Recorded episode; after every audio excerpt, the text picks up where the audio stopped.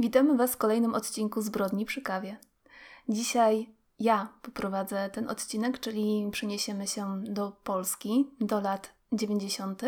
Była to swego czasu głośna sprawa, jeszcze w tym roku dużo o niej pisano, zwłaszcza w maju, bo jest to jedna z tych spraw, która została rozwiązana i została rozwiązana po 26 latach. Tak, bo w zeszłym odcinku zapowiadałeś, że to będzie sprawa dzięki Archiwum X rozwiązana, dlatego nie mogłam się już doczekać, żeby ją usłyszeć. Dokładnie. Jeżeli chodzi o Archiwum X, to mówi się, że zbrodnie sprzed kilku dekad rzadko znajdują swój finał w sądzie i tak naprawdę udaje się rozwiązać jedną na 20 spraw, no i to jest ta jedna z tych spraw, która została rozwiązana. Ja nie ukrywam, że dzięki temu ten odcinek jest y, bardziej satysfakcjonujący. Chociaż jest to zbrodnia brutalna, bardzo brutalna, i chodzi o młode osoby. Jedna to ofiara, która miała zaledwie 20 lat, a druga 26-latek, który był mordercą. Pewnie już domyślacie się, o jaką sprawę chodzi, a jeżeli nie, to zaraz jak padną imiona i nazwiska i miejsce, w którym to się wszystko wydarzyło, to na pewno domyślicie się, o jaką sprawę chodzi, a jeżeli wtedy jeszcze nie będziecie wiedzieć, o co chodzi, to bardzo dobrze, bo będę Wam mogła od początku do końca przedstawić całą sprawę. A chodzi o morderstwo Zyty Michalskiej, które miało miejsce w Mikuszewie, niedaleko Wrześni, a to też jest niedaleko Poznania. Morderstwo, które miało miejsce w 1994 roku, więc jak możecie sobie łatwo obliczyć, od niego minęło aż 27 lat. Mhm. No i ja zawsze jestem pod wrażeniem, że po tak długim czasie mm, policja jest w stanie rozwiązać taką zagadkę. Ale może od początku. Najpierw kilka słów o Zycie Michalskiej. Pochodziła e, z Mikuszewa. Jej rodzice prowadzili spore gospodarstwo rolne. Miała młodszą siostrę, która uczyła się w technikum rolniczym. Jeżeli chodzi o Zytę, to była wielką miłośniczką podróży górskich. Uwielbiała góry, jak tylko mogła, to spędzała tam każdą wolną chwilę, każde wakacje. Była bardzo otwartą na świat i na ludzi e, dziewczyną, bardzo kontaktową. Latem w 1990 roku poznała Macieja na obozie wędrownym w Bieszczadach. I z tej luźnej na początku znajomości zrodziła się miłość. Zostali parą. Wtedy Zyta miała 16 lat, Maciej 17. Uczy się w liceum we wrześni na profilu biologiczno-chemicznym. Jak sam ojciec Zyty, czyli pan Waldemar Michalski mówi, była przeciętną uczennicą, za to była bardzo zżyta ze swoją klasą. Podobno byli na tyle zżyci i dobrze się dogadywali, że razem wyjeżdżali na różne obozy, na wycieczki. Oczywiście większość pewnie wędrówek Górskie. Mhm. górskich, tak jest. Jak w jednym z artykułów, do których dotarłam, wspomina koleżanka z klasy Zyty, Zyta była wyróżniającą się z tłumu osobą. Na przykład, gdy cała klasa miała ten sam model swetra, mm. który był akurat w tamtych czasach modny, i Zyta też go miała, to jednak ona potrafiła się mimo wszystko wyróżnić w taki sposób, że wyszywała sobie na tym swetrze jakiegoś motylka albo mm. jakiegoś kwiatka. Zyta miała też duszę artystyczną i ona też robiła swoje naszyjniki z koralików. Widać było na pierwszy rzut oka, że, że ma taką duszę artysty, że lubi wyzwania, jeżeli chodzi o kombinowanie właśnie z biżuterią czy z ubraniem. Też możemy sobie zobaczyć w internecie jest bardzo dużo zdjęć Zyty Michalskiej. No i rzeczywiście widać, że to taka kolorowa, artystyczna osoba. Zyta Michalska maturę zdaje w maju 1993 roku i nie idzie na studia. W tym momencie nie wie, co chce robić w przyszłości, nie ma wyznaczonego celu, nie ma swoich planów, więc postanawia przeprowadzić się do Poznania. Zamieszkuje tam e, ze swoją ciocią na Łazarzu. O. o. Znana dzielnica? Tak, bo pewnie nie wiecie, ale my jesteśmy z Poznania, hmm. a Ola dokładnie właśnie z Łazarzu Łazarza, mm. także to są e, rejony Oli. Tam postanawia Zeta wybrać się na kurs języka angielskiego. Mówi swojemu chłopakowi, że gdy skończy ten kurs i nauczy się tego języka angielskiego, to podejmie się kolejnego kursu, tym razem komputerowego. I w czasie śledztwa Rodzice i chłopak Zyty bardzo są zdziwieni tym, że w pewnym momencie po pierwszym semestrze Zyta z tego kursu angielskiego zrezygnowała, mhm. nikomu nic nie mówiąc. W międzyczasie też zastanawia się nad kursem krawieckim, nad studiami z architektury wnętrz. Koniec końców do tego też nie dochodzi. Ona większość dnia spędza na oglądaniu telewizji do, do późnych godzin nocnych, rano śpi do godzin popołudniowych, więc troszeczkę taka wegetacja. Ona nie była oczywiście tym zachwycona. Postanowiła w pewnym momencie poszukać jakiejś pracy, ale też nie bardzo wiedziała, jak się za to zabrać. Była zarejestrowana jako bezrobotna, także dostawała mhm. tam zasiłek, ale bardzo, bardzo mały i były takie sytuacje, gdy na przykład pożyczała pieniądze na buty od swojego chłopaka. A tutaj Maciej, on nie stał w miejscu tak jak Zyta, tylko był w tym czasie już na drugim roku na Politechnice Poznańskiej. Spotykali się więc popołudniami. Zyta też y, bardzo dużo w pewnym momencie rozmawiała ze swoim chłopakiem o tym, jakby chciała wziąć ślub, że chciałaby się zaręczyć. Mhm. Troszeczkę na tego Macieja naciskała, ale chłopak za każdym razem mówił, że tak, że okej, okay, że on był zresztą w niej bardzo zakochany, ale on woli najpierw skończyć studia no i tak. dopiero później myśleć o wspólnej przyszłości. Jeżeli chodzi o sam związek Zyty i Macieja, to był to bardzo spokojny związek. Oni rzadko kiedy się kłócili, a jak się kłócili, to te kłótnie później obgadywali, rozmawiali na spokojnie, wyjaśniali sobie te sytuacje. Jednak jedna ze znajomych e, Zyty przedstawia ten związek troszeczkę inaczej niż był on widziany oczami rodziny czy rodziców Zyty, że tak naprawdę dziewczyna troszeczkę tego chłopaka wy wykorzystywała. Mhm. Za każdym razem, gdy byli gdzieś razem, to y, mówiła do Macieja podaj mi to, podaj mi tamto. Mhm, wykorzystywała mhm. troszeczkę takie uległe usposobienie. Jak rozmawiała ze znajomymi, to rzadko kiedy pojawiało się w, ogóle imię Macieja w tych rozmowach, rzadko kiedy go wspominała. Potrafiła wyjść z pokoju i zostawić go samego bez y, w ogóle jakiejkolwiek informacji, że nie wiem, wychodzi do sklepu, czy na spacer, czy cokolwiek. Więc z jednej strony mówiła o ślubie, a z drugiej strony trochę nim tak poniewierała, wykorzystywała. No ale Maciej tego nie widział, bo on był w niej bardzo, bardzo hmm. zakochany i tutaj rzeczywiście w toku śledztwa też e, wyjdzie, jak bardzo był mm, zżyty, zapatrzony e, w swoją dziewczynę. Teraz, jeżeli chodzi o sylwetkę mordercy, czyli Waldemar B. Jego dzieciństwo nie było kolorowe, nie było szczęśliwe. W domu nigdy się nie przelewało. Jego ojciec był alkoholikiem, a jego matka była bardzo agresywną kobietą. Zdarzało się, że był tak pobity przez własną matkę za tak naprawdę byle jakie przewinienie, że nie chodził do szkoły. I właśnie przez to też w siódmej klasie podstawówki musiał powtarzać klasę, dlatego że większość czasu spędzał spędzał poza szkołą.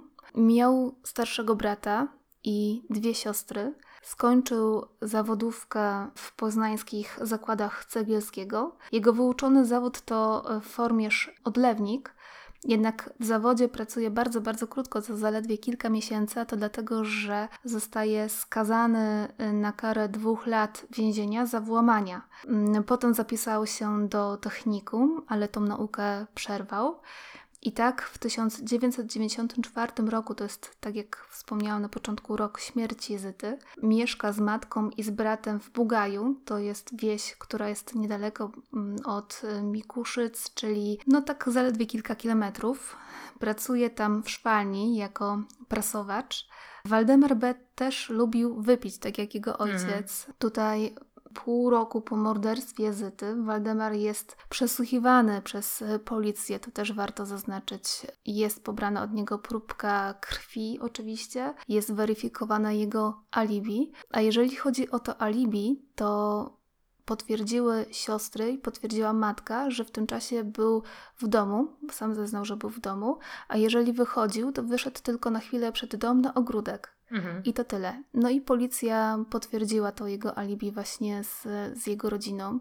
Te próbki krwi zostały pobrane, ale tak naprawdę nigdy nie przebadane. Trzeba zaznaczyć, że to nie było z, z złej woli policji, mhm. tylko dlatego, że próbki, które zostały z, pobrane z miejsca zbrodni, było ich tak mało i był to tak mały y, materiał do przeprowadzenia akurat w tamtych czasach, a to było 20 ileś lat temu, mhm. mhm. Y, że no to groziło tym, że te próbki zostaną e, jednorazowo tylko przebadane i ten, tak, ten, ten materiał... nie będzie można ich wykorzystać. Dokładnie. Więc było to bardzo, bardzo duże ryzyko, które w tamtym momencie nie zostało podjęte. Mhm. Kilka miesięcy po morderstwie, w lutym 1995 roku, Waldymar zaczyna spotykać się ze swoją przyszłą żoną Dorotą. Pracują w tym samym zakładzie. Trzy lata później biorą ślub. Dorota znała z widzenia Zytę, były rówieśniczkami i chodziły do tej samej podstawówki. Jednak w toku śledztwa wyszło, że Dorota nigdy ze swoim mężem Waldemarem o tej zbrodni, która tak naprawdę wydarzyła się niedaleko ich miejsca zamieszkania, nie rozmawiali. Mm. Ani słowem y, nigdy to nie zostało wspomniane w żadnej rozmowie. Po ślubie para wprowadza się do domu rodzinnego Waldemara i tam zamieszkują y, z matką Waldemara. Relacje małżonków z mamą Waldemara nie są poprawne, wręcz przeciwnie, są mm. bardzo, bardzo złe. Dochodzi do takich sytuacji, gdzie gdy małżeństwo ogląda sobie leżąc na kanapie telewizję, to mama Waldemara siedzi w kuchni mm. na krzesełku i czeka, kiedy będzie mogła wejść do pokoju. Siostry Waldemara to widzą, widzą, że ich matka jest źle traktowana, więc próbują przekonać e, swoją mamę do tego, żeby zamieszkała z nimi. Jednak mm. ta się nie zgadza, woli mieszkać w domu rodzinnym. No ale w 2002 roku czara goryczy się przelewa i siostry zmuszają swojego brata i jego małżonkę do tego, żeby się wyprowadzili. Same przejmują ten dom rodzinny. Tam po kilku miesiącach matka umiera, ale zanim to się wydarzy, to jeszcze zdąży wymeldować mm. Waldemara z tego domu rodzinnego. No i ten, jakby nie patrzeć, ma żal za to, że został po pierwsze wyrzucony z domu i to z miesięczną córeczką, a po drugie, że został y, wymeldowany. No i do szpitala swojej mamy przed jej śmiercią przychodzi tak naprawdę tylko raz. Później na pogrzebie już się nie pojawia i mhm. zrywa zupełnie kontakt z siostrami. Jedna z sióstr też podczas y, rozmowy z policją wspomina, że w trakcie, gdy walczyła o to, żeby Waldemar wyprowadził się z tego domu rodzinnego, doszło między nimi do poważnej kłótni, tak poważnej, że Waldemar z agresją rzucił się na swoją mhm. siostrę i ją pobił. Do tego stopnia, że ta miała bodajże wybity palec, jakieś zadrapanie na twarzy, siniaki. Oczywiście poszła z tym e, na policję.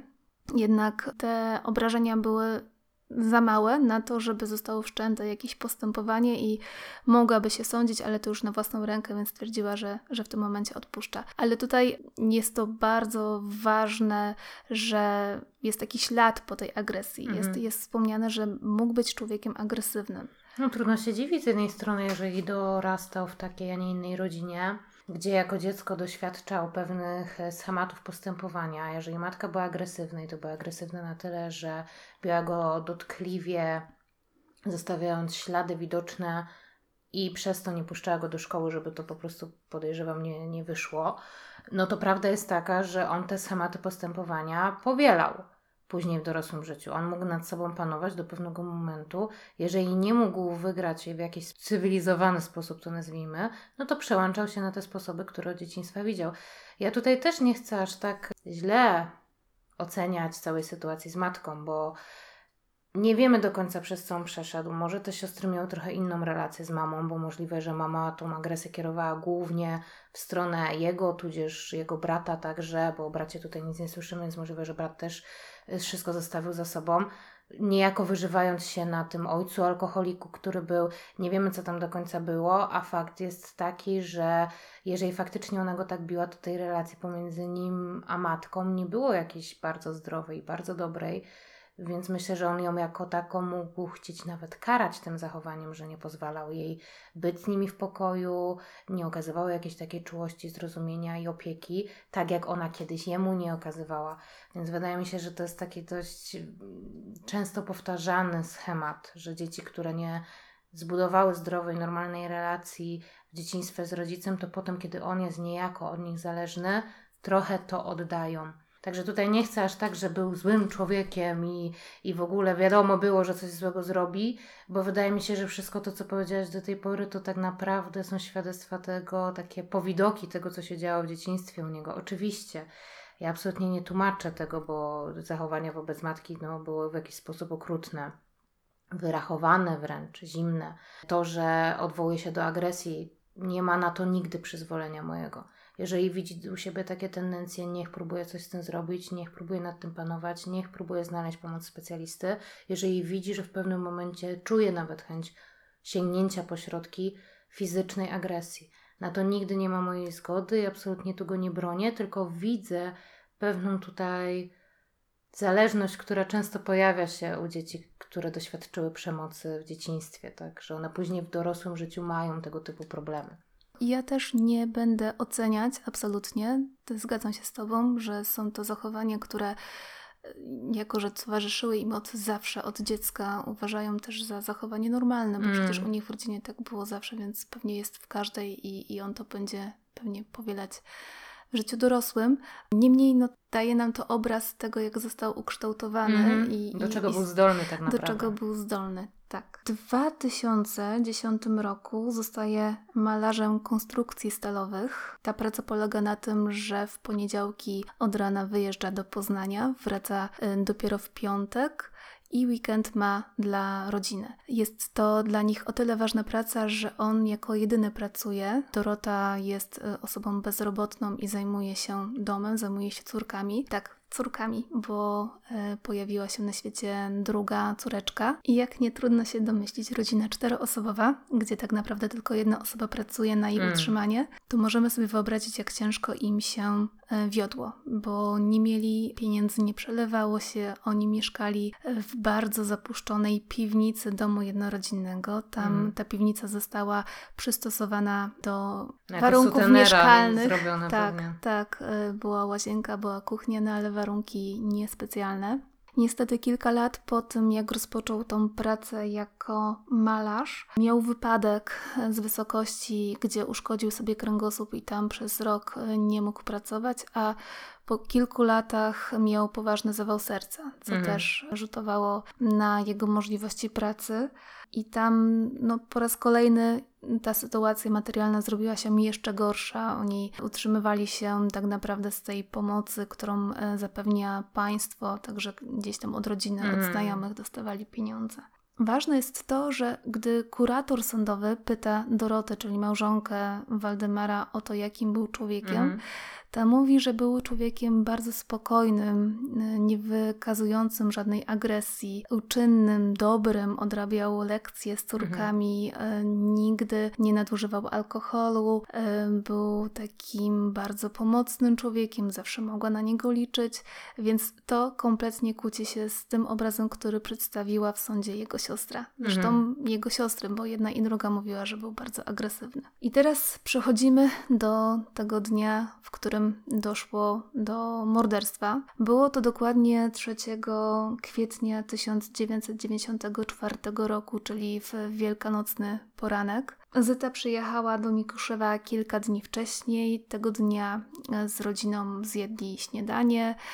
Zyta poszła rozwiązywać krzyżówki do pokoju, mama z siostrą poszły na drzemkę, a mhm. ojciec poszedł doglądać warzyw. W pewnym momencie Zyta stwierdziła, że jest taka ładna pogoda, że może przejdzie się na spacer do lasu. Ona zresztą uwielbiała spacerować po lesie, niedaleko miała takie swoje udeptane ścieżki, które zawsze przemierzała, jak tylko była w rodzinnych stronach. No i właśnie tego dnia stwierdziła, że na taki spacer się wybierze. Tak naprawdę nikt z rodziny tego e, nie zauważył, nikt nie wiedział, mm. że, że Zyta wyszła, ona też nie dała znaku e, nikomu z rodziny i jako ostatnia była widziana przez sąsiadkę. To ona wskazała, że, że widziała Zytę, jak um, kieruje się w stronę lasu. Mm.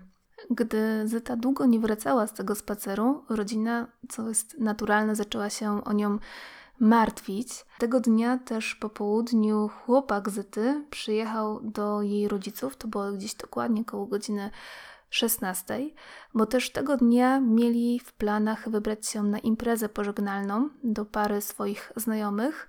To dlatego, że ci wyjeżdżali do Niemiec, więc y, to była taka impreza pożegnalna. No i Maciej był umówiony za tą, że ją odbierze z domu rodzinnego. No ale gdy dojechał do domu rodzinnego, okazało się, że Zyty nie ma i nikt nie wie, co się dzieje. Na początku y, rodzina stwierdziła, że pójdzie na poszukiwania. Oczywiście wybrali się te miejsca, w które Zeta najczęściej chodziła na spacery. Przeszukiwali wszystkie możliwe ścieżki, lasy. Byli nawet niedaleko tego miejsca, w którym, jak później się okazało, Zyta straciła życie. Jednak tego wieczoru byli tak przemarznięci i tak zmęczeni tymi poszukiwaniami, że stwierdzili, że pora wracać do domu. Pan Waldemar, czyli ojciec y, Zyty, w wywiadzie powiedział, że Oczywiście martwił się o swoją mm. córkę, ale na początku nie zgłosił tego na policji, bo Zeta była osobą dorosłą, miała 20 lat i mogła wybrać się gdzieś na spacer albo gdzieś pojechać i tak naprawdę to była jej sprawa. No zwłaszcza, że ona wydaje się osobą dość niezależną, bo mieszkała sama w Poznaniu w sumie, też no, mając tylko 20 lat tak na dobrą sprawę, więc wydaje mi się, że oni trochę przywykli do tego, że no nie zawsze im mówi, gdzie idzie, czy z kim się spotyka. Dokładnie tak jak mówisz. Jednak gdy Zyta nie wraca na noc, no to rodzina już jest całkowicie roztrzęsiona i w tym momencie pan Waldemar po raz kolejny na następny dzień, właśnie w poniedziałek, wybiera się na poszukiwania Zyty bardzo, bardzo wcześnie rano i spotyka na swojej drodze dziwnego, obskurnego, podejrzanego, według niego wyglądającego na jakiegoś dewianta mężczyznę, który widząc go ucieka w mhm. las. No i w tym momencie pan Waldemar wraca do domu i zawiadamia policję. Mhm. Tego samego dnia wszczęte jest poszukiwanie Zyty. Wszyscy biorą w tym udział policja, rodzina, znajomi, pewnie część osób e, z Mikuszewic, którzy znali tą rodzinę, mhm. też oczywiście biorą udział w poszukiwaniach. Niestety ciało Zyty znajduje jej matka. Mhm. A to trafia na nie w taki sposób, że ukochany pies Zyty kruszyna podbiega do takiej jakby na pierwszy rzut oka górki ze ściółki leśnej. Jak tylko mama Zyty podchodzi do tego miejsca, to od razu zauważa ciało swojej córki. Zyta zostaje znaleziona twarzą do ziemi, ma ściągnięte do bioder spodnie, podciągnięte do góry stanik i koszulkę. No i już na pierwszy rzut oka można powiedzieć, że to miało podtekst seksualny. Mm. I tak jak powiedziałam, to ciało jest y, niedaleko tej ambony, przy której mm. dzień wcześniej rodzina też poszukiwała dziewczyny. Dokładnie 30 metrów od polnej drogi, a jakieś 800 metrów od, od jej rodzinnego domu. Więc praktycznie została zamordowana pod, pod własnym domem.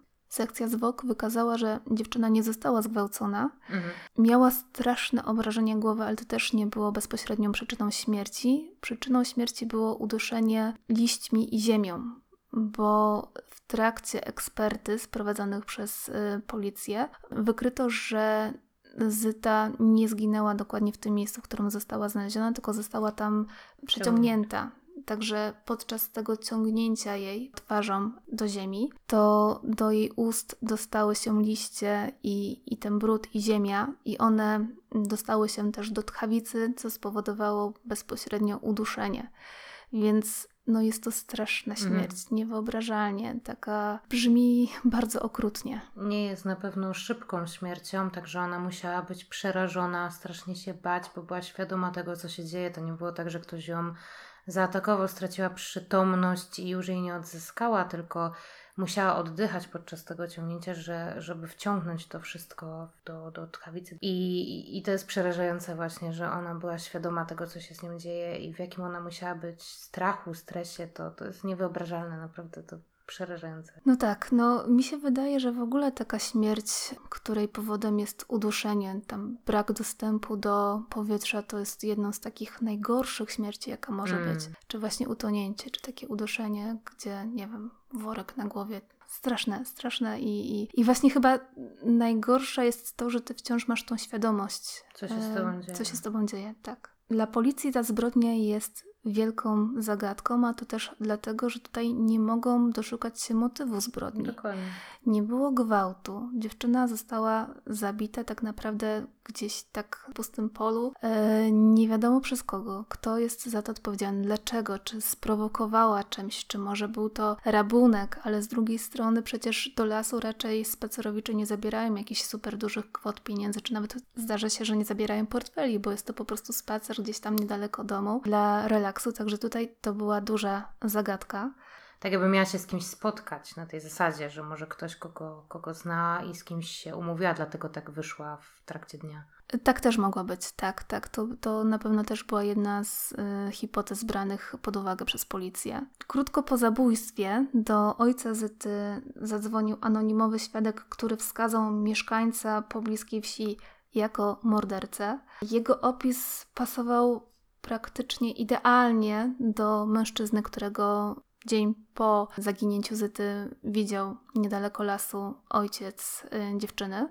I ten mężczyzna był niemową. On był już wcześniej posądzany o zaczepianie młodych dziewczyn w lesie, mm. więc można powiedzieć, że tutaj pasował do, do sylwetki mordercy. Jednak policja sprawdziła ten trop, y, sprawdziła jego alibi, no i tutaj okazało się to ślepą uliczką. Tak samo podejrzany w tej sprawie był Maciej, czyli chłopak Zyty. Mimo tego, że miał mocne alibi, dochodziło nawet do takich sytuacji podczas przesłuchania, że policja groziła mu, jak tylko usłyszała jakąś delikatną nieścisłość w jego zeznaniach, a jakby nie oszukujmy się, rozmowa z policją na temat morderstwa swojej dziewczyny, no to może być sytuacja stresująca, no można się pomylić. No, no ja sobie nie wyobrażam, no to jest ktoś, kto by bliski, dowiadujesz się, że, że zginął i to jeszcze w takich okolicznościach, więc już jesteś i nie wiesz jak masz na imię, no bo jesteś w takim stresie, w takim niedowierzaniu. I jeszcze do tego wszystkiego czujesz, że wszyscy myślą, że to ty, bo pewnie wzięli roboczo tą hipotezę, którą ja tutaj wysnułam, że może z kimś znanym się spotyka, skoro wyszła tak nagle i wyszła gdzieś niedaleko domu, tak, gdzieś gdzieś, gdzie nie ma nic, co takiego by mogła tam spotkać całą masę ludzi, no to może stwierdzili, że wyszła się spotkać z tym chłopakiem. No też, no umówmy się, że większość z nas nie pamięta co do minuty, zwłaszcza święta, bo wiecie, święta są raczej leniwe, nie? Na zasadzie wstajesz, trochę spędzasz czasu z rodziną, coś tam sobie zjesz, tu sałateczkę, tu serniczek, poczytasz jakąś książeczkę, oglądniesz jakiś filmik. To nie są mocne alibi, które możesz tutaj się obronić. Tak? Znaczy, no tak, tak, no i tak jak powiedziałam, taki właśnie spory stres. Przecież mm -hmm. sama ta rozmowa, a to musiało być coś strasznego. No i w tym momencie oni właśnie wyszukiwali jakieś luki, jakieś nieścisłości w tych y, jego zeznaniach i nawet dochodziło do takich sytuacji, że grozili mu, że go zamkną, że mm -hmm. on mhm. jest winny, że to on zabił. Więc tutaj policja no naprawdę każdym możliwym torem szła i tak e, agresywnie, agresywnie bardzo tak. Koniec końców to też okazało się ślepą uliczką, bo tak jak powiedziałam, Maciej miał solidne alibi, czyli w tym momencie był ze swoją rodziną, gdy do tego mhm. morderstwa doszło. Kilka dni później po morderstwie, czy kilkanaście, odbył się pogrzeb Zyty, na którym było masę, masę ludzi. Kondukt przejechał koło domu rodzinnego dziewczyny, a także obok miejsca, gdzie znaleziono ciało. Co ciekawe, policja była na cmentarzu, była na tym pogrzebie z kamerami i filmowała każdego z uczestników w nadziei, że być może ktoś się zdradzi, ktoś wykaże jakieś nerwowe zachowanie, nienaturalne i będą mogli go wziąć pod lupę. Niestety to nie y, dało żadnego rezultatu mhm. i nie doszli na tym etapie śledztwa, kto mógłby być potencjalnym mordercą. Minęło wiele lat, a dokładnie 25, zanim policja wróciła do śledztwa, mhm. a wróciło dokładnie Archiwum X z Poznania. Mhm. Oczywiście od razu zaczęli od szczegółowego przesłuchiwania znajomych Zyty. Po tylu latach pamiętać szczegóły z tamtego konkretnego dnia no, to trzeba mieć naprawdę dobrą pamięć. Ale to jest e, też coś takiego, że tylko, że to nie zawsze są prawdziwe wspomnienia, bo bądźmy świadomi tego, że w naszym mózgu czasem się robią fałszywe wspomnienia, które zostały gdzieś tam przyczepione przez to, że ktoś nam powiedział coś. Ale jest taki fenomen, że w momencie, kiedy zdarza się jakaś sytuacja, która jest wstrząsająca dla nas, to my pamiętamy bardzo wyraźnie, co wtedy robiliśmy.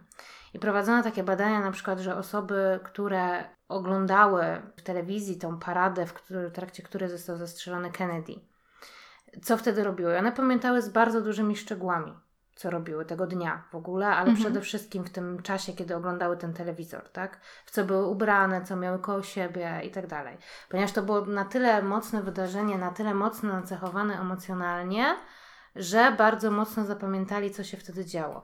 I może tutaj to też tak zaszło, no bo mówmy się, mała miejscowość, spokojna, święta, więc już w ogóle leniwo, ładna pogoda i coś takiego. Wydaje mi się, że dla wielu dlatego tak mocno się wyryło w pamięć co było, bo to było w tak strasznej sprzeczności z tym, co się wydarzyło z życia, tak? Także tutaj może dlatego oni tak dobrze pamiętają już, co się wydarzyło tydzień później, pewnie już im umknęło, ale w ten dzień, czy w te dni, które, które były później do, do powiedzmy pogrzebu, kiedy to wszystko było świeże, gdzie jeszcze się boisz, że może ta osoba grasuje dalej, a jesteś młodą osobą, więc może Ciebie też to spotka, więc czujesz autentyczny strach o swoje życie lub życie swoich bliskich.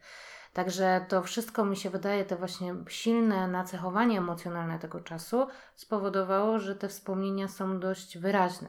Ale oczywiście podkreślę, że mogły być też fałszywe, bo mogły się nadpisać. Dobrym przykładem fałszywych wspomnień jest to, że wydaje ci się, że pamiętasz, że jak robiłaś coś w dzieciństwie, o czym ci opowiadali twoi rodzice, gdzie nie masz prawa pamiętać, co robiłaś, kiedy miałaś rok czy półtora, ale wydaje ci się, że ty pamiętasz. Także to czasem tak jest, że nasz mózg robi sobie taki skrótowiec pomiędzy tym, co zasłyszane, przyjmujemy jako prawdziwe swoje wspomnienia. Więc tutaj też to zawsze trzeba trochę dzielić na pół aż tak szczegółowe opisy. Niemniej i jedna i druga strona, że to była prawda lub że coś było przeinaczone, no tak jakby tutaj mogło mieć miejsce, więc to jest możliwe. No tak, ale te wspomnienia z tych dawnych lat mimo wszystko mogą być mniej wiarygodne, tak mi się tak. Tak, no właśnie to, co mówiłam, że mogą policji. się na, z czymś zetknąć, że, nie, że to było nie w tym roku, tylko w tak, następnym, tak? tak że, Więc i, no. chodzi mi o to, że jest to ryzykowne zagranie. Tak, tak, to zawsze trzeba dzielić na pół takie zeznania. Tak, ale tak jak powiedziałam, no policja tutaj wzięła pod lupę od razu znajomych Zyty. Przebadano oczywiście też ponownie zabezpieczone dowody przy użyciu najnowszych technik, którymi 25-26 lat temu policja nie dysponowała, bo Tutaj już kilka razy hmm. podkreślałyśmy, że no, te techniki naprawdę poszły niesamowicie do przodu i to, co często widzieliśmy w serialu, tam CSI, kryminalne zagadki, coraz bardziej e, zaczyna być e, taką rzeczywistością. Oczywiście hmm. nie aż w takiej nie, nie, formie, nie. Jak, jak to jest pokazane na ekranie, ale jednak e, no, te techniki są zdumiewające, co, co teraz możemy uzyskać z jakiegoś takiego małego wycinka. Już nie tylko tak jak kiedyś, próbki. z takich próbek typu ślina, krew, sperma, tylko już z takich jak na skórek już potrafią wyciągnąć tak, DNA. Tak, tak, Także tak. to jest też e, fascynujące, jak to poszło do przodu. No i mnie najbardziej ciekawi, czy faktycznie ta technologia, która pozwoli na podstawie uzyskanego DNA zrobić no, portret pamięciowy, z, z braku innego słowa użyję, mhm. czyli po prostu przybliżony wygląd tak. osoby, która ma dane DNA. Ponoć już są testy na ten temat, które dają niesamowite rezultaty. Także to jest po prostu fascynujące. No to jest a, to jest niesamowite, aż y, momentami trochę żałuję, że zostałam grafikiem komputerowym. Ale wracając do sprawy. Od kilku osób pobrano na nowo wymazy DNA, co jednoznacznie jakby dawało do wiadomości, że na miejscu zbrodni były jakieś ślady biologiczne, mhm. które nie należały do zyty.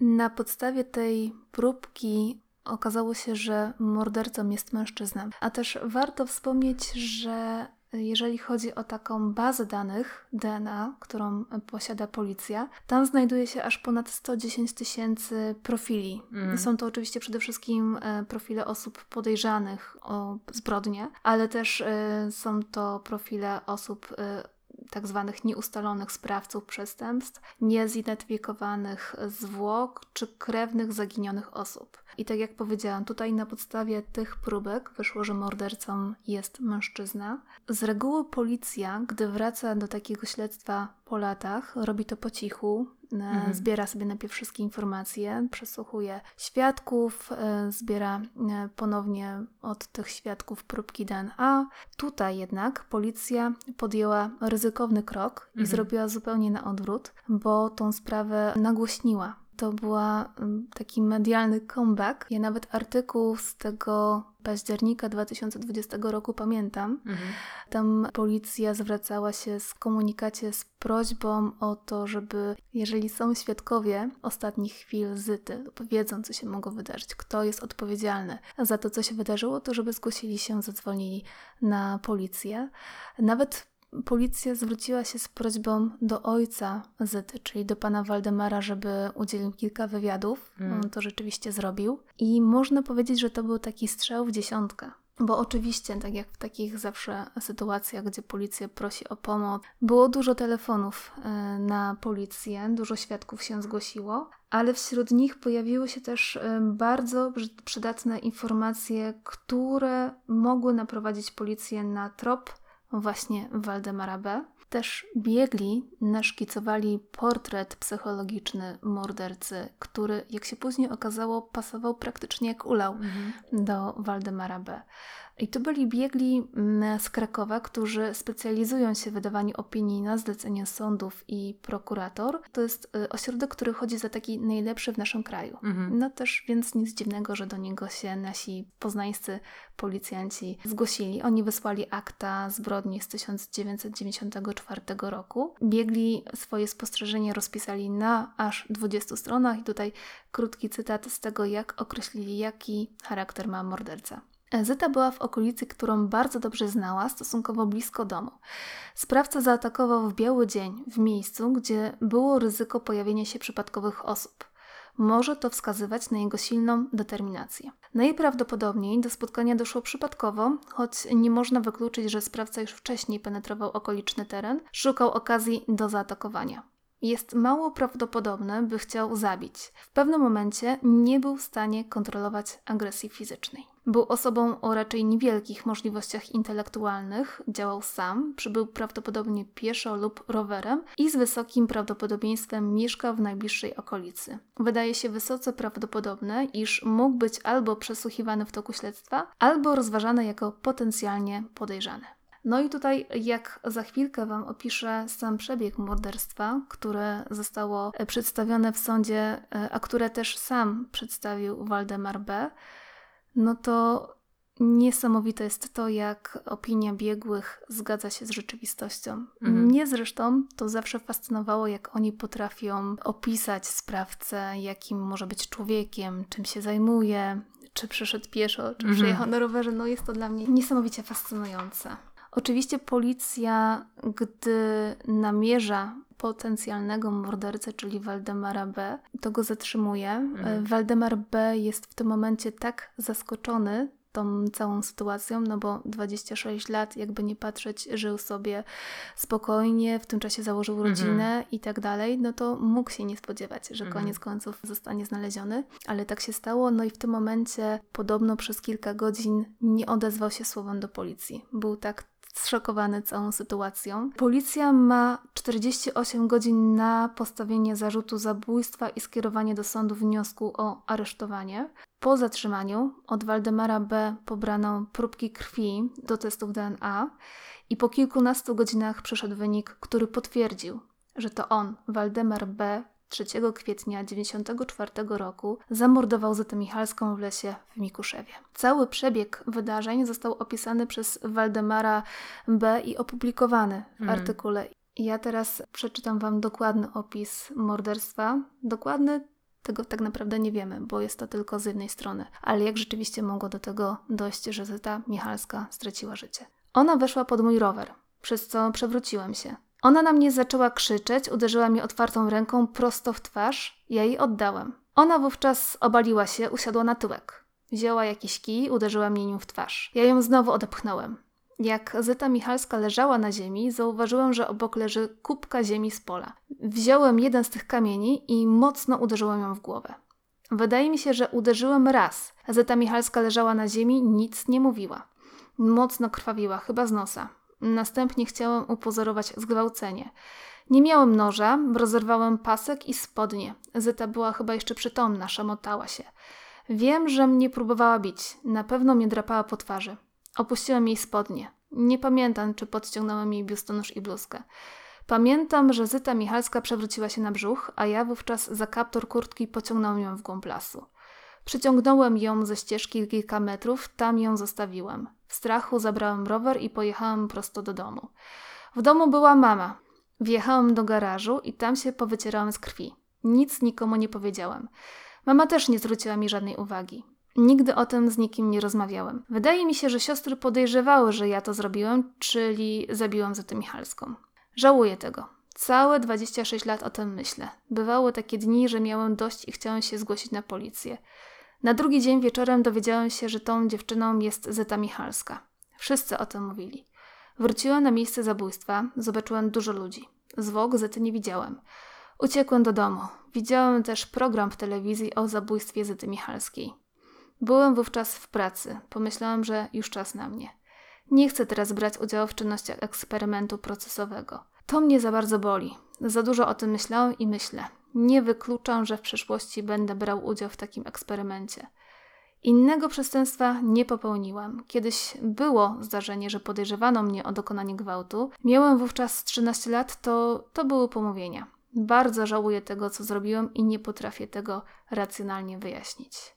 Dodał na koniec Waldemar B.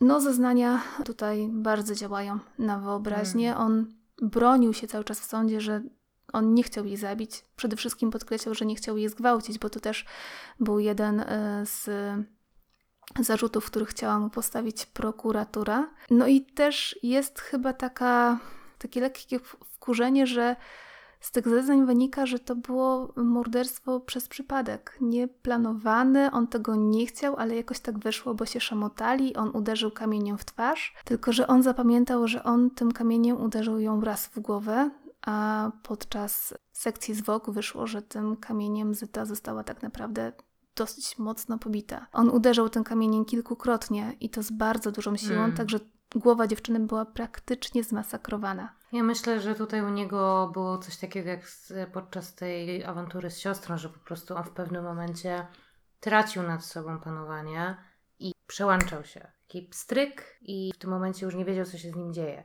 Niektóre osoby tak mają, że jak osiągają pewien poziom zdenerwowania, to wtedy tak jakby one same to opisują, że mają białe plamy przed oczami.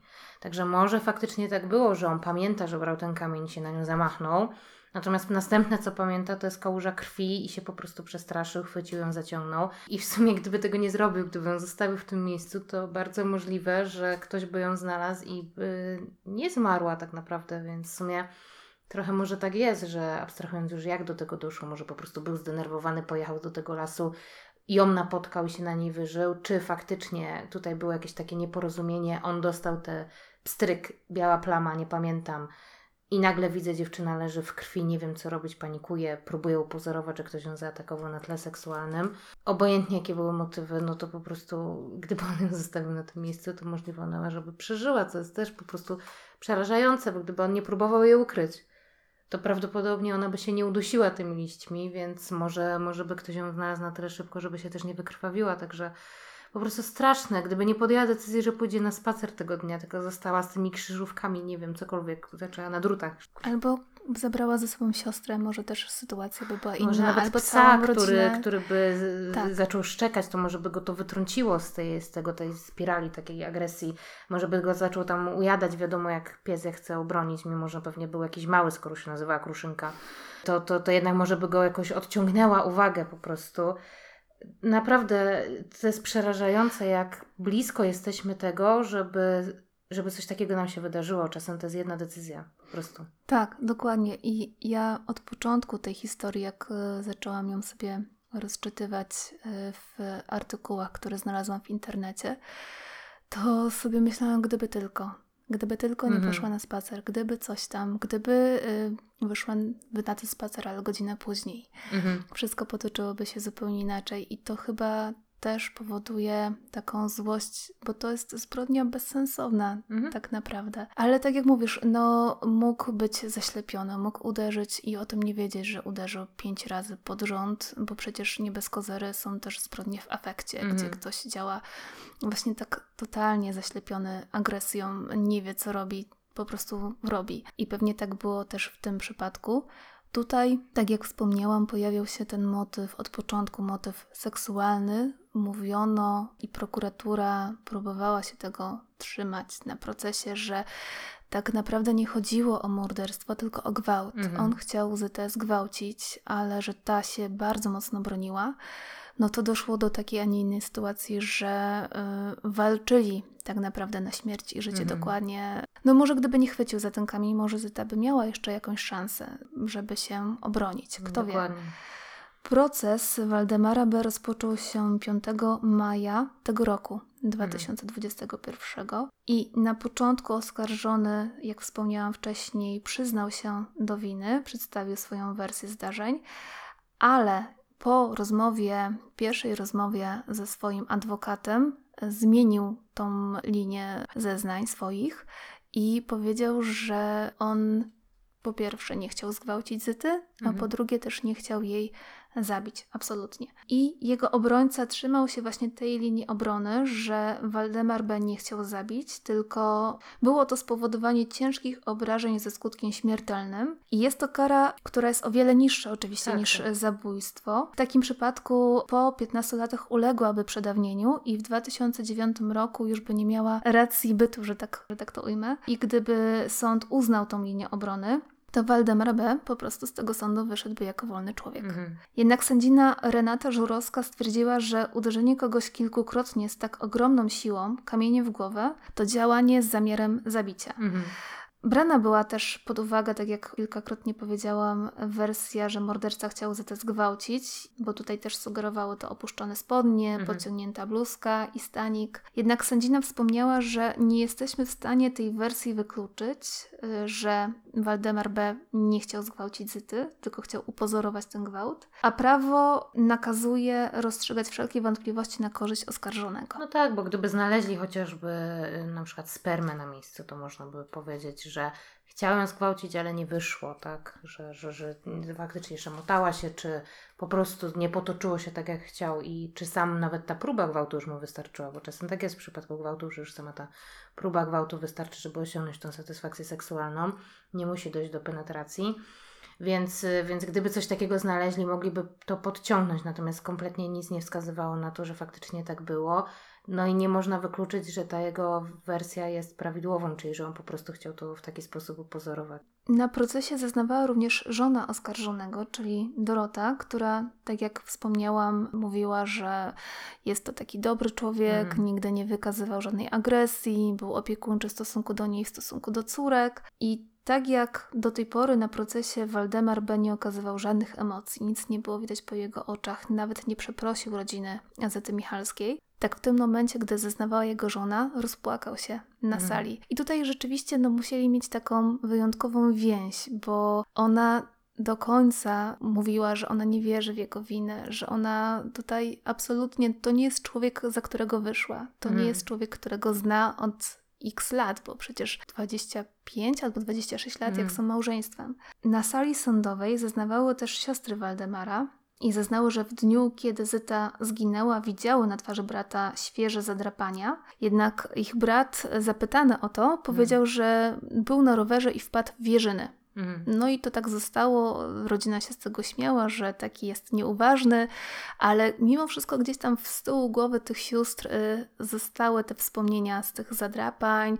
Później ta sprawa wielka, że tą Zytę koło ich domu zamordowano. Gdzieś tam mimo wszystko przez te lata trochę podejrzewały brata, że być może to jest Mhm. on. Zresztą jedna z sióstr mówiła, że według niej Waldemar jest agresywną osobą i jest rzeczywiście zdolny do tej zbrodni. Mm. Rodzina Zyty Michalskiej, jak nie trudno się domyślić, domagała się dożywocia Mhm. dla, dla Waldemara. Jednak jako, że zbrodnia miała miejsce w 1994 roku, to mm, Waldemar był sądzony zgodnie z kodeksem karnym sprzed 97 roku, a to oznacza, że maksymalna kara to mogło być albo 25 lat więzienia, albo kara śmierci. No ale że teraz już kary śmierci nie ma, to, to te 25 lat do y, odsiadki zostało. No i prokurator właśnie takiej kary się domagał, plus 200 tysięcy złotych zadośćuczynienia dla rodziny. Wyrok ogłoszono 27 maja. I Waldemar B. został skazany na 25 lat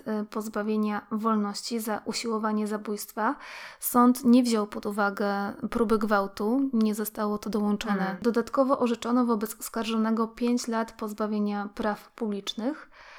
No tutaj niestety wyrok nie jest prawomocny. Obrońca już y, zapowiedział apelację, ale tak samo prokurator Mhm. który nie jest zadowolony z tego, że, tej, y, że opcji gwałtu jakby nie, nie wzięto tutaj pod Mhm. uwagę. Podczas tego procesu rodzice Zyty, absolutnie nie chcieli przychodzić na salę sądową i patrzeć na tego, który odebrał im córkę. Mm. Pan Waldemar powiedział, że on nie jest w stanie na niego spojrzeć, nie jest w stanie mu wybaczyć tego, co zrobił. Jednak ta obecność na sali sądowej była dla nich obowiązkowa, tak było zaznaczone przez sąd y, w aktach. No i podczas jednej z rozpraw pan Waldemar y, podobno, gdy miał podejść i zeznawać, to kluczył gdzieś tam między ławkami tak, żeby nie spojrzeć nawet mm. przypadkowo na oskarżonego. Więc ta, no, ta sytuacja dla rodziny musiała być naprawdę bardzo ciężka, bo to jest znowu powrót i rozdrapywanie mm. starych ran po latach. To wszystko do ciebie wraca. Musisz sobie na nowo przypomnieć mm, te, te wydarzenia, a tutaj zwłaszcza dla matki, która przecież ciało swojej córki znalazła. Ona też mówi, że Najpierw łzy, a potem człowiek może trochę odsapnąć, że sprawiedliwości staje się zadość. I tutaj czuć w tym cytacie lekką ulgę, mm. że, że udało się mm, dowieść, kto zabił i zaprowadzić go przed sąd, skazać. No, ja mam nadzieję, że ten wyrok zostanie utrzymany. Jeżeli mm. Waldemar B. jest rzeczywiście mordercą, rzeczywiście to zrobił, no to sprawiedliwości w końcu stało się zadość. Mm. No w sumie dla niego 25 lat, no to już praktycznie jak wyjdzie, to albo będzie bardzo starym człowiekiem, albo, albo nie dożyje nawet wyjścia, ponieważ jeżeli on miał 26 lat w momencie popełniania przestępstwa, minęło 27 lat, no to on w tym momencie ma 53 lata, no to 25 lat więzienia, no to mamy już praktycznie ma 80 lat, no tam 78. Także już będzie no, no starszym człowiekiem, czyli trochę będzie to dla niego jak dożywocie. Ja sobie nie wyobrażam, jak rodzice musieli się czuć, bo oni mają, było nie było, podejrzewam, że teraz koło już 60, może 70, także... Ojciec Zyty ma, dokładnie miał 72 lata w dniu, kiedy policja z archiwum X do niego przyszła i poinformowała, że na nowo otwierają sprawę. No, czyli 73 powiedzmy teraz w tak, maju. Tak. Także no też już, y, no straszne te, te, jeszcze wracać do tego, mając już tyle lat, już dwadzieścia parę lat, myśląc o tym cały czas. Tak, starając tak, się może o tym aż tak nie myśleć. Zastanawiali się, kto, mm. kto mógł zabić. Z jednej strony domknięcie, z drugiej strony, tak jak mówiłaś, rozdrapywanie starych ran. No i właśnie też w jednym z wywiadów pan Walde Waldemar mówi, że śmierć Zyty zmieniła życie naszej rodziny. Miałam wielkie plany, chciałam kupić od znajomego trochę ziemi, marzył mi się też piękny ogród. Tamten dzień zmienił wszystko. Straciłem cały zapał. Widuję czasem znajomych Zyty. Jedna koleżanka została dentystką, inna rozkręciła duży biznes. Czasem się zastanawiam, co robiłaby dziś Zyta, jakim byłaby człowiekiem. No i niestety nigdy nie dowiedzą się, co by było gdyby. No właśnie, gdyby nie poszła mm. na ten spacer, gdyby poszła chwilę później. No, straszna historia. Jednym takim jedynym plusem jest to, że została po tylu latach rozwiązana sprawca, mamy nadzieję, że ten, który mm. rzeczywiście to morderstwo popełnił, siedzi teraz w więzieniu i jeżeli uda się, to być może wyrok będzie w końcu prawomocny mm -hmm. i, i tak zostanie. No, naprawdę cały czas Archiwum X mnie zadziwia, bo to jest kolejna sprawa, o której czytałam, a która mm, teraz niedawno została rozwiązana. Ja planuję o tej kolejnej opowiedzieć mhm. w następnym odcinku, ale nie będę może teraz spoilerować za dużo. nie, nie, nie, bez spoilerów, żebyśmy mieli czego oczekiwać. Nie mieli czasu, żeby poszukać sami informacji. Ja myślę, że wycieczka do lasu już na pewno nie samotna przez najbliższy okres czasu. No właśnie... A jak będę widziała rowerzystę, to będę uciekać z daleka. Właśnie ja powiem szczerze, że ja tak samo jak Zyta uwielbiam spacerować mm, sobie no ja samotnie też. po lesie. Zawsze zabieram e, ze sobą Zuzkę, oczywiście, moją osobistą ochronę. Jednak rzeczywiście ta sprawa daje do myślenia, zresztą chyba jak wszystkie, o których tutaj opowiadamy, mm. że no, trzeba się rozglądać, mieć oczy dookoła głowy, ale z drugiej strony, na ile jesteśmy w stanie przewidzieć, co się wydarzy, na ile no, jesteśmy dokładnie. w stanie się też obronić przed tą sytuacją. Więc tutaj też może nie ma co przeginać w drugą stronę. Po prostu trzeba hmm. uważać i może nie kusić za bardzo losu, ale i tak wychodzić na te spacery, korzystać mimo wszystko z ładnej tak, pogody, oczywiście. a zwłaszcza teraz mamy przepiękną za oknem trochę ciepło, ale i las jest idealnym miejscem, żeby się teraz schować przed tymi upałami. Tym optymistycznym akcentem zakończymy dzisiejszy odcinek. Mm. Bardzo Wam dziękujemy za uwagę i bardzo dziękujemy za miłe słowa, które do nas e, piszecie. Mm. Ja oczywiście cały czas mam z tyłu głowy te sprawy, które nam e, podsyłacie. Bardzo nie mogę się doczekać, jak je wszystkie po kolei tutaj przedstawię, ale kolejny odcinek należy do Oli i tak. z tego co wiem, to przeniesiemy się do Rosji. Tak jest plan, że będziemy w Rosji, sprawa będzie może nie tak zero-jedynkowa na zasadzie, że był morderca i zamordował i była ofiara. Będzie trochę inna, ale wiecie, że ja lubię inne trochę sprawy, ale wydaje mi się, że jest fascynująca pod wieloma względami. Także mam nadzieję, że będzie Wam się podobać i mam nadzieję, że uda mi się dochować wierności faktom i przedstawić ją w odpowiedni sposób. A więc do usłyszenia. Do usłyszenia.